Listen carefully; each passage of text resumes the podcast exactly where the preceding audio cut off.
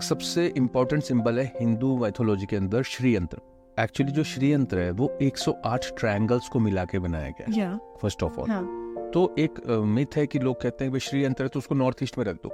हाँ राइट ये वो लोग बोल रहे हैं जिनको वास्तु का नहीं पता है।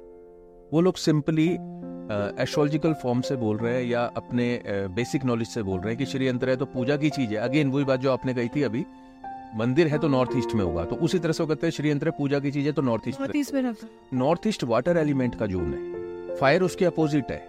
Triangle is a fire thing. और ये तो 108 ट्रायंगल से मिलकर बना है। तो इसको कभी भी नॉर्थ ईस्ट या नॉर्थ में नहीं रखते। इसको साउथ ऑफ़ साउथ ईस्ट में रखते हैं जो एग्जैक्ट फायर का जोन है। वास्तु के हिसाब से सवित्र नाम का देवता है जहाँ पर श्रीयंत्र रखा जाना चाहिए। तो ये मैं आपको सिर्फ़ एक बात ये बताना चाहता हूँ कि जो जैसे लाइफ के अंदर लेयर्स होती है ना तो इसी तरह से जो लेयर्स है, वो हमारे वास्तु और एस्ट्रोलॉजी में चलती हैं।